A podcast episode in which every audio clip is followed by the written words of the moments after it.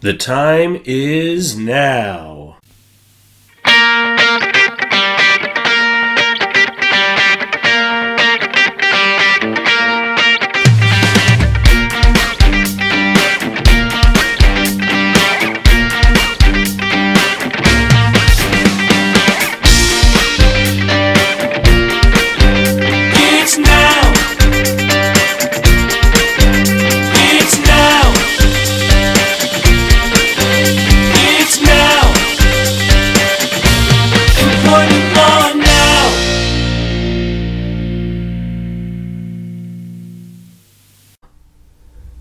Volume 6, Episode 117. This is Employment Law Now, and I am Mike Schmidt, your host of the podcast and Vice Chair of the Labor and Employment Department here at Cozen O'Connor. You can't watch the news or read the paper without learning about new acts of violence and new threats of violence popping up around the country employers really can't just sit back anymore and say, well, it'll never happen to us. This isn't really an issue that we need to put on the front burner. Organizations, big, small, public facing, private, this is an issue that all of you need to be thinking about if you haven't already. And I've got a really special guest coming on the podcast today to talk about this really important issue. Dan Pascal is the executive vice president of Margolis Healy and Associates, which not only is a Cozen O'Connor affiliated company, but it is a professional services firm specializing in safety, security, emergency preparedness, and regulatory compliance for workplaces across many industries. I think this is something you really need to be hearing. Dan, it's uh, always good to see you and hear from you. Um, I think it has been almost a year to the date, maybe a little bit more since you last came onto the podcast. So I really appreciate you hopping on for a few minutes again. Great. Thanks, Mike.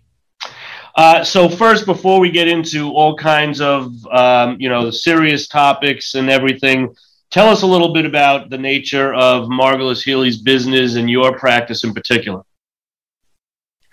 Absolutely. So at Margolis Healy, or MHA as we're known, we're a full service security consulting firm made up of a diverse group of individuals spread out across the country. We have uh, local, state, federal, campus police experience, security professionals, emergency managers, and we serve a number of industries and a lot of high profile clients ranging from Fortune 100 companies to higher ed, K 12, healthcare, utilities sort of you name it. And in addition to my role in the day to day management of the firm, I continue to oversee our security and emergency management practice area where we help clients with a large variety of issues, uh, ranging from assessing and developing site specific security plans, you know, controlling access to your facilities, visitor management, uh, equipment, those sorts of things, to reviewing emergency response and communication plans, business continuity, and of course, workplace violence, particularly active threat and active assailant plans, and we provide training to the same. So we're we're pretty busy. Yeah, I, I would expect you would be. Let's let's dive right into it. You know, the last two weeks, and uh, that's oversimplifying things, but the last two weeks uh, have just been, you know, really heart wrenching uh, in this particular area. It's, it's so timely, and, and I appreciate you so much coming on uh, for this episode. It, it is hard to miss, and at the same time, actually, really hard to watch the recent news stories. Uh, about violence in various settings. Just the past two weeks alone, we've seen it in the school and educational setting. We've seen it again uh, in the corporate setting as well. You know, this is not about gun control and politics. Uh, that's not where I'm looking to go with this episode. So, regardless of what side of the gun control argument you are on, it definitely seems, at least, that there has been a significant rise in workplace violence over the past few years. Uh, what kind of impact has all of this had on your practice and the types of calls you're getting from clients or potential clients? And Mike, sadly, you couldn't be more correct, right? In fact, if you looked at the Council on Criminal Justice statistics, you know, just in 2020 alone, the homicide rate in this country rose over 25%, another 5% last year. So that's 30% more in the country over the last two years. And when we look across all sectors um, in major cities like Los Angeles, New York, Philadelphia, DC, we're seeing violent crime, and that's not just death rates, but all violent crime, as high as 40% higher in 2022 in this first half. So, uh, a lot of our calls now are really how do we secure our workplace? You know, what's the right balance of controlling access, letting visitors in? How do we have the ability to respond to these types of situations while also making our employees and our customers not only feel safe, but be as safe as possible. And, and then the second is, what type of training is appropriate or necessary for employees? You know and this of course varies widely based on industry and location number of employees some some other issues we may discuss later on. But finally the big one for me has been business continuity you know, if, if the teaser of a pandemic of H1N1 in 2009 didn't get people thinking, the, the mega pandemic, and I, I stole that from a, a, recent trial I was watching um, of COVID, certainly has, right? We're, we're trying to help those who we're behind to catch up and save their business, and others we're trying to help build resiliency to withstand the next big thing, whatever that might be. And you know, you mentioned the COVID nineteen pandemic, and as I say all the time, what podcast episode these days is not mentioning at least the COVID nineteen pandemic in some form. The pandemic has changed a lot of things, including the number of people who work remotely. Uh, I want to talk about some of the issues in your space that are created by this new remote work context, but there are still plenty of brick and mortar workplaces out there. So, for the in house counsel or the C suite executive or the business owner listening to us right now, you mentioned this notion of how do we secure our workplace. And I imagine there are multiple steps to that. What is the very first step that their organization should take if they haven't already? Yeah, so I'm gonna I'm gonna answer this in a really particular way for a reason that we'll we'll circle back to, I think. And that is um, you know the first to start with situational awareness. You know when you think about your company your structure it's who we are. You know what is our core function? What are the things that if we lose them or we're without them even for a brief period cause severe consequences or worse fatal consequences to our business so that's your work itself how your company must continue to provide services goods and once you identify those things right? The people, the other dependencies you have, you begin prioritizing the enterprise security plan. And don't let uh, enterprise security scare anyone who may be listening. Even in a small business, a family ice cream stand, there are at least a dozen mission critical dependencies. It really affects everyone, no matter how large or small you are. So, however, for our business leaders, the C suite folks that I'm working with now, they're asking questions, which I find to be one of the most common traits in CEOs and leaders and entrepreneurs. They're asking me questions, not telling me. They're asking, what are we not doing today that we should be doing? What are the reasonable messaging that we should be giving to our employees, our customers, our clients, the shareholders? What does it look like in the next year, the next five years? And do I need to invest in people, technology, space, or where do we move, right? With this remote hybrid workforce that I have. And and what I'm telling them, Mike, and I know you and I have shared uh, this before. I've shared it with you. As I give out my home generator example to people, mm-hmm. where you make investments in what are your priorities, even if it's that one time extraordinary event that you're investing in. Basically, if you need that home generator, but you keep prioritizing your family vacation every year rather than putting out the 5,000 bucks to put it in for your house, you might be the person that's sitting outside in the front porch with a damp rag when you lose power for two days and you'll wish you had made that investment. I don't want that to be our corporate leaders. Yeah. And so, I mean, it sounds like the very first step, it may be obvious, but it's about having some discussions and evaluating the nature of the particular business and what risks may be unique to the organization. Absolutely. You have to know your business in and out in a way that you're not familiar with today. We know the service we provide. We know the bottom line. We know what we're trying to, to ultimately achieve from a business perspective. But you have to understand the DNA that goes into that to start thinking about where you need to be from a security perspective.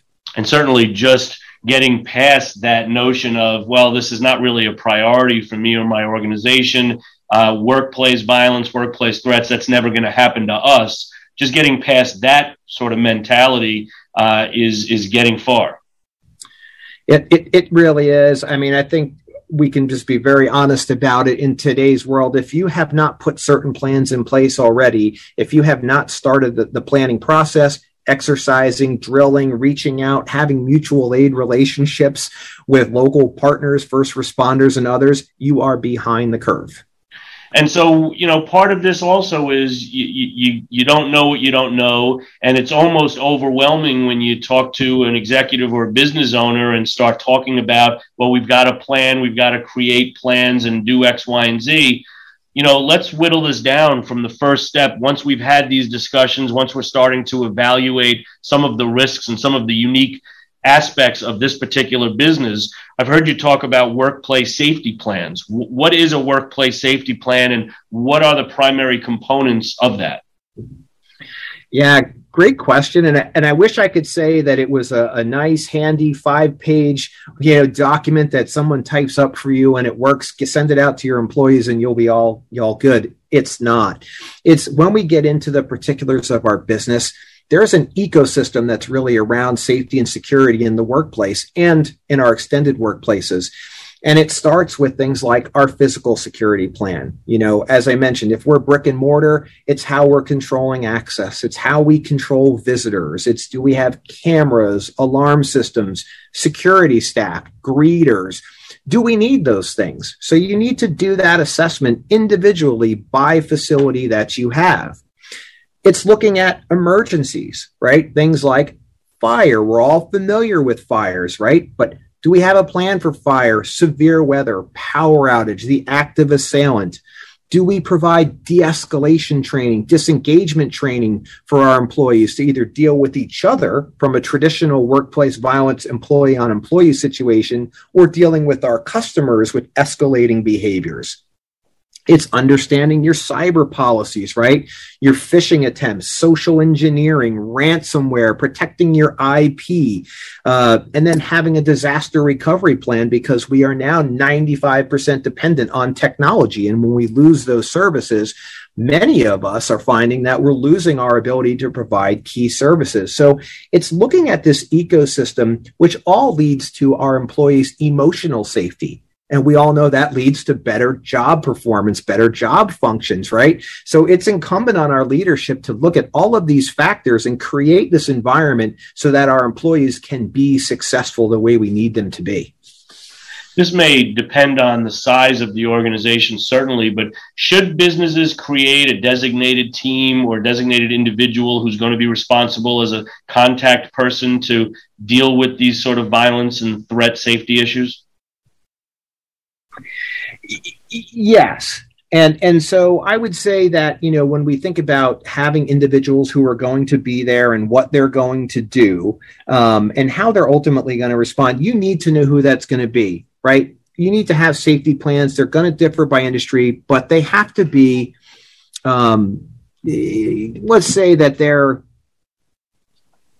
with few. This I would say who that's going to be in your organization is going to change substantially right by by industry but securing your spaces you know understanding who is going to be uh, ultimately in charge is really important and I was going to ask you that next. Uh, do, do, safety plans do differ by industry, whether you're a public facing retail uh, branch or you're a more private accounting office, uh, as well as by the number of employees that you may have? I mean, that's going to determine what kind of workplace safety plan would be appropriate for you, I imagine. It, it, really does. I'll tell you, you know, plans that are largely exclusionary. So we have an office, few visitors, very few clients. Uh, they have a lot of advantages, right? Securing a space is much easier than, say, a retail store where our goal is to invite any and all future customers in and interact with them and create a positive experience.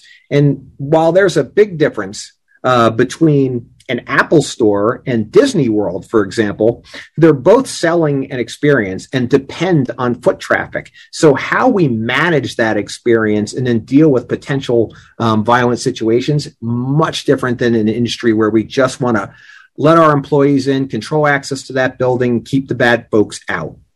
And so that goes back to what you were saying before. You first need to really analyze what are the risks unique to your ecosystem of your organization uh, before you can even start to think about, all right, these are the likely or the possible threats based on that ecosystem. Absolutely. And where would you say you're seeing the biggest source of workplace threats and violence at the, at the moment? Violence coming from within, in other words, coworker to coworker, or violence from some external source? Maybe it's random, maybe it's domestic violence incidents that's spilling into the workplace. What are you seeing these days? Yeah, our, our biggest threats really tend to be our employees or former employees, right? And while we've seen some recent events like Uvalde, which was a little bit unique in a rampage case where someone unaffiliated came to the school, made entry, or even last night, if you look at the unfortunate circumstances at the St. Francis Health Center in Oklahoma, which was targeted violence against caregivers, which as anyone who's on this um, or listening to this podcast who's from the healthcare industry knows the risks that they face every day and the staggering numbers of workplace violence issues there. We continue to see our employees and those familiar with our workplace be the, the largest group responsible. However, um, you know, like I said, the folks that are out in the field are utilities workers, collectors, bill collectors, the folks that are coming to shut off your power one day for non payment these folks have been dealing with for a long time, and they see it escalating along with all of the others in many industries. So somebody is uh, deciding, hey, I think our organization needs to start thinking about this stuff. Let me let me put in a call to uh, to Dan. Um, what are some other considerations that you're telling employers uh, that they should be thinking about for their brick and mortar locations in particular? What are the things they should be thinking about? What are the things they should be assessing uh, in the first couple of steps here? Yeah. So the first, especially in the brick and mortar um, facilities that we still have, is access, right? How do you control access to your facilities, right? And then limit the amount of control points. You probably heard a lot on the news this week. Uh, some pundits, some people I, I, may or may not be correct, not my field, saying, well, we should have one point of entry into a building.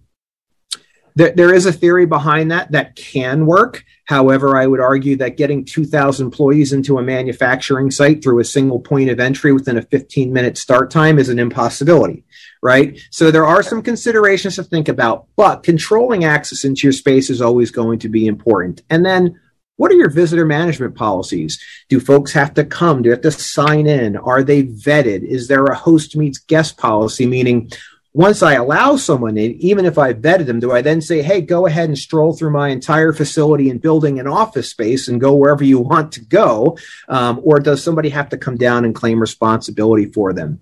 And then office design. The design and layout of offices and buildings, again, whether you are using cubicles, office space, retail floor space, manufacturing, can really be done in a way that is safety and security smart. Most of us don't put that into the design phase, but where we put our exits, how we position desks within an office to be able to get out and get egress from an office, all of those contribute to a, a safer location. And, and finally, I would say that you know, the idea of threat assessment, right? Having a policy, a plan, a team in your organization, it's no longer simply, well, contact HR, right? Because someone is habitually late or, you know, they're a bit unkempt lately, um, which is getting harder and harder to track, by the way, as you know, with remote and hybrid work. But we need employees, our employers, you know, to back up the language they have, evaluate each one of these cases of an individual, and then look at the set of facts individually, thoroughly, and take decisive action when we have these employees um, who may be distributing, you know, dis- displaying behavior that's inappropriate or violates policy, need to act. So have those good control measures in place on your brick and mortar, and then have the right policy and take the action that your policy states. And so, you know, moving away from the brick and mortar uh, physical locations a little bit, we've started to touch on remote work and hybrid schedules. It, it, it's hard enough to contain or address violence and threats of violence within the four walls of an office. But now employees are all over the map, literally. Uh, some working full time at home, some going in and out of the office more uh, irregularly. What are some of the implications of remote or hybrid work on safety and security issues, and what new challenges uh, are employers facing there that they need to be thinking about? Yeah, another great question that we continue to to I say address, but I'll I'll say in the industry we're all struggling with too. I'll be honest about it. Um, to start, uh, one of the things we see is we tend to lose the personal connection, the personal contact to see some of the behavioral changes or potential warning signs that we might have seen in an office, right? Um, it's true that folks have video meetings, and, and like you, I'm on Zoom three quarters of my day if I'm not on site, uh, right? And we have supervisor check ins and those sorts of things. But, you know, you, you, you put a comb through your hair and a collar on your, your shirt and that doesn't necessarily represent what's going on in your life. That's what we want people to see on video on video right? We're essentially an instagram model posing for our coworkers. We lose that water cooler conversation and the obvious cues. And it's also can be difficult to be familiar with your facilities, policies, and even coworkers when we have these remote hybrid situations. We tend to recall people back once in a while. I, I, I, think I've shared with you where my wife works, won't mention them, but she had to go back for the first time in two years for one day. Right. She almost can't remember what to do. They have new protocols everywhere, where to go, how to get out. She doesn't know. Right. So she came home. She said, I, I hope I don't have to do that for another two years. Right. So are we still educating our employees? How do we keep up with them? And as the dynamics change, offices change, what's going on? And finally, um, you know, Mike, I, I, think we probably could talk about this all day and, and longer than your podcast is training. Training is very difficult. We have so many different people, so many different locations and needs that you know we used to train folks in a fire drill. Hey here's where you evacuate. You go over here to the park or the church that sort of thing and you know check in with mary. She's holding the clipboard. Everything will be great right? That's a totally different environment than we have now um, right? So whether or not you're going to drill in an office space but if you're at home how do people know what keeps them safe? So what type of training do you give? It's it's really a changing game and it's evolving daily so you have to stay on top of these things that's another great segue. I mean, when, when employment lawyers talk about training uh, and training of employees and managers, it's most often we're talking about discrimination, harassment, retaliation, and similar kinds of issues. Um, as you just said, and I, I knew you would, that organizations should be thinking about conducting training on safety and security issues. What does that look like? Who who should organizations be training on these workplace violence issues and what does that kind of training actually look like yeah. well yeah absolutely they should be doing it and but to your point what it is and who needs it will largely be specific based on industry however i think there are certain training that we can uh, pull out that we know from our data that tells us all employees should have it it doesn't matter what industry you're in. Doesn't matter if you're remote doesn't matter if you're going to be in brick and mortar right? You know and one is always having situational awareness. So it's teaching our employees either they're in the office coming in the office leaving the office or working from home to have that presence of what's going on around them to identify potential threats that are before them and then ultimately you know what we're going to do about it. What action can they take if they're dealing with a specific sort of threat the next one is the de-escalation and disengagement. You know, that is teaching folks how to lower the temperature, right? And, and be it on Zoom or be it in person with a coworker, customer, vendor, or random stranger on the street, these are portable skills, by the way, is how do we take a potentially heightened situation? We read the verbal or physical cues that people are letting off that they are frustrated, they're angry, they're potentially dangerous, and then lower that temperature down and get us to a position where we can be safe, non confrontational, and avoid that potentially violent situation.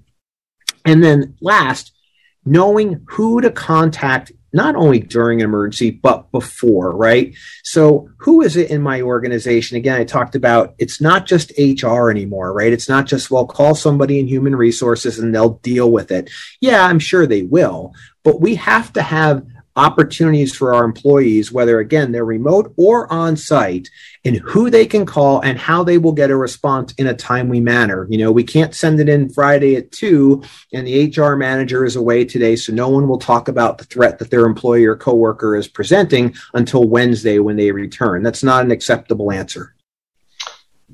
you know, again, without wanting to uh, overly complicate and overwhelm the issues, this is clearly so much more than just do we need to have a security guard at our front door or do we need a couple of cameras in the parking lot, right? I, I, I couldn't agree more. Um, you know, the, these things are are complex in nature, and the velocity and speed of information now, right, from the internet, from social media, from apps, just like me, I'm sure as soon as, you know, yesterday's tragic events occurred, you got four updates on your iPhone, right, that said to you, hey, there's been a crisis, a mass shooting in Oklahoma, these sorts of things. So our employees are seeing this. They're well aware of it. They know what's occurring. So the idea that, you know, we we have to present this image of we are safe, you're not safe, how we communicate it, I think, is really Im- important. And I think our employers should reassure their employees um, that they're committed, you know, to their safety by identifying on the ongoing efforts that the employers are putting out. If you're doing something, make sure you talk about it. Um, it demonstrates your commitment rather than just saying we're going to do something, and talking about what resources are available. Whether it's training, for an example, we're reinforcing that we have a culture of safety in our company. I think those are very, very important steps for our employers to take and be transparent about them. Yeah, it's interesting because while obviously it's so important to make sure your employees are safe, um, having them feel safe is just as, if not even more important. Um, and so much of this is the optics and the messaging. I mean, what kind of communications should companies be thinking about when we're talking about crisis communications after the fact or uh, preventative transparency, as you've referred to it? What what kinds of communications uh, are, are companies doing these days?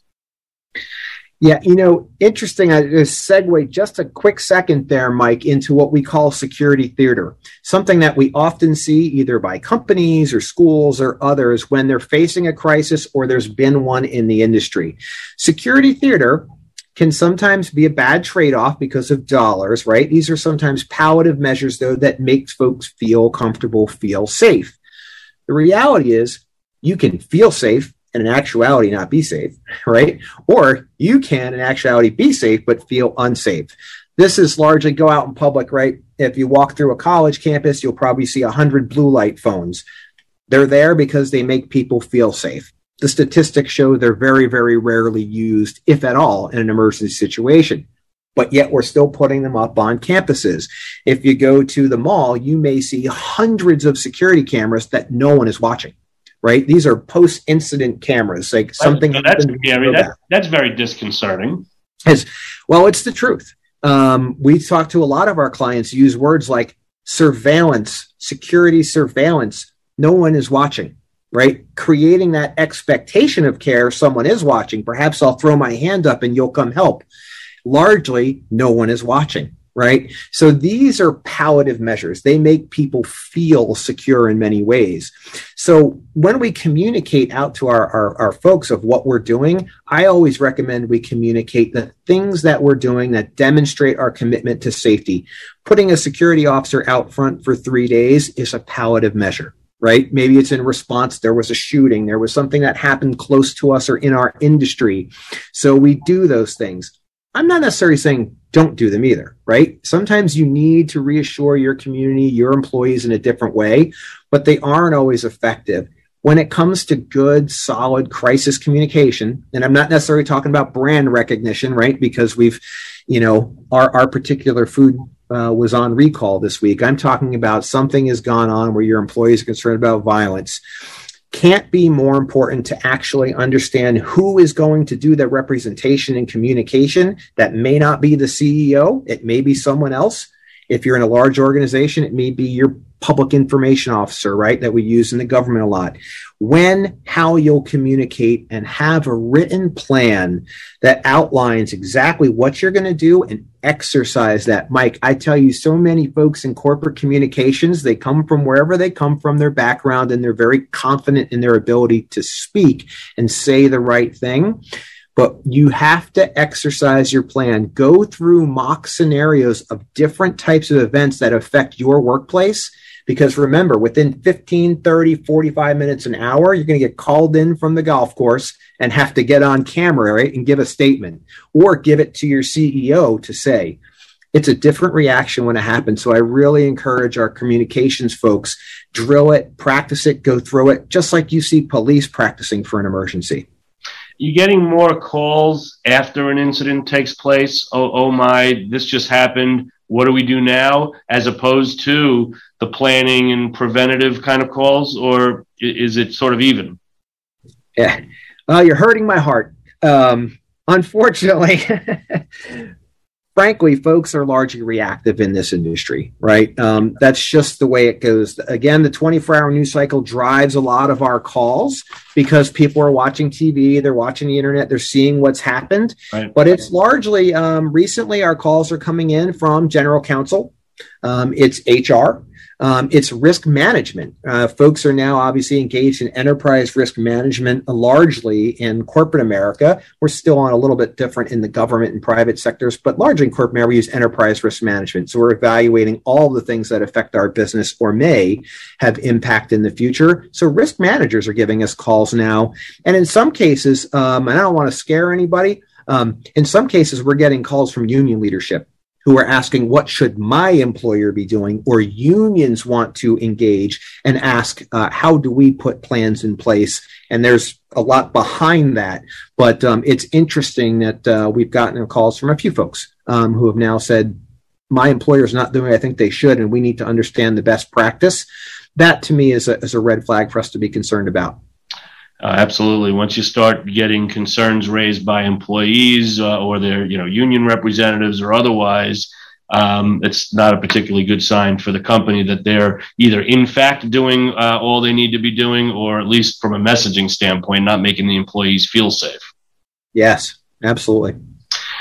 So um, I really appreciate uh, the time that you spent. You've given uh, a lot of great food for thought, as always what kind of takeaways uh, can we leave the listeners here? What should they be thinking about now? You know, for those who were not completely scared off and, and left the episode, who are still listening now uh, as we're wrapping up, uh, and they're they're taking notes.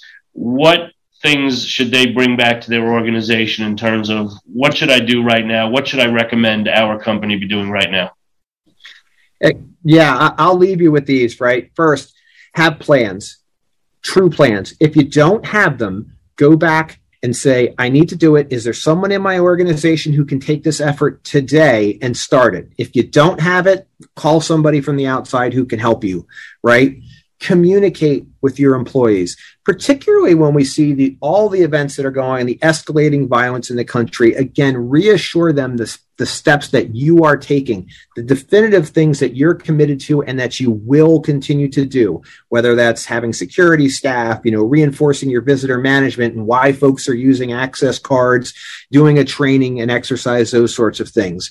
And test your plan. I don't care if you're a small company or you're a large company. You have to put yourselves in the same position of doing tabletop exercises and notional play that you would for any other scenario that affects your business because because you will likely respond as you train. Muscle memory is a real thing and it's in all of our industries. So we want you to do that. Make improvements once you identify them. Make the investments where you need.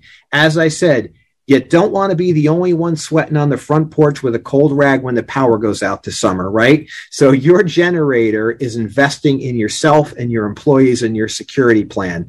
I, I really, uh, I encourage everyone who's listening take this back if you're a ceo your general counsel to your employer and say what are we doing about this and get the answers that you need and the challenge is really also a lot of this is outside the control of the employer you know i mean you much of what you've talked about if not everything you've talked about are things that the employers can do things that they should be doing But take for example, um, you know, here in New York City where I am, and it's uh, it's not breaking news to say that there's been a lot of concern about recent uptick in crime uh, within New York City and what's going on in the subway system and all of that.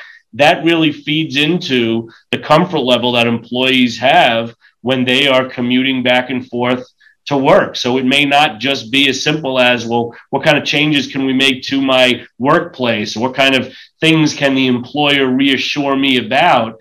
Uh, a lot of this workplace or a lot of this violence and threats of violence is coming from these external thoughts uh, and issues that uh, are outside the control of employers, but really do impact the employee's sense of security again, right on, right spot on with that. And I'll tell you, one of the things that I, I think is really beneficial is even in our own firm, um, you know, we created short modules for all of our employees, which is nearly 3,000 individuals, right? That focus not only on our office security, but the to and from work, right? Which includes either parking lots, subways, um, and, and buses and using Uber and traveling, right? A lot of folks travel for work. So either traveling domestically or traveling traveling abroad and put together really what I think were comprehensive, short, very digestible, um, not only videos and PowerPoints to say, hey, go on and learn about this. Again, just reinforcing the commitment to things that are within the control of the employer, but also things that are very likely to affect our employees because they're coming to and from work and they're traveling. We know they are. So let's give them the, the information. Let's arm them, if you will, with data. Great stuff. Uh, there's a million reasons why companies should be uh, thinking about this stuff immediately if they haven't already. Dan Pascal, Executive Vice President of Margolis Healy. Uh, I can't thank you enough uh, for coming on today and uh, taking a little bit of time. Uh, no, I, I, I, thank you. I really wish everyone here the, the, best of luck in what you're doing and keep up the great work. We're in it together. And I appreciate that. And I'm sure we will have you back on to get a little bit more wisdom uh, in the coming months. Thanks again, Dan. Thank you. That was informative. It's so unfortunate that we have to even be talking about and thinking about these issues, but the reality is we do. So I hope this brought you something that you can take back to your organizations. I hope you all continue to stay safe and healthy, and until the next time, I hope all of your labor is productive.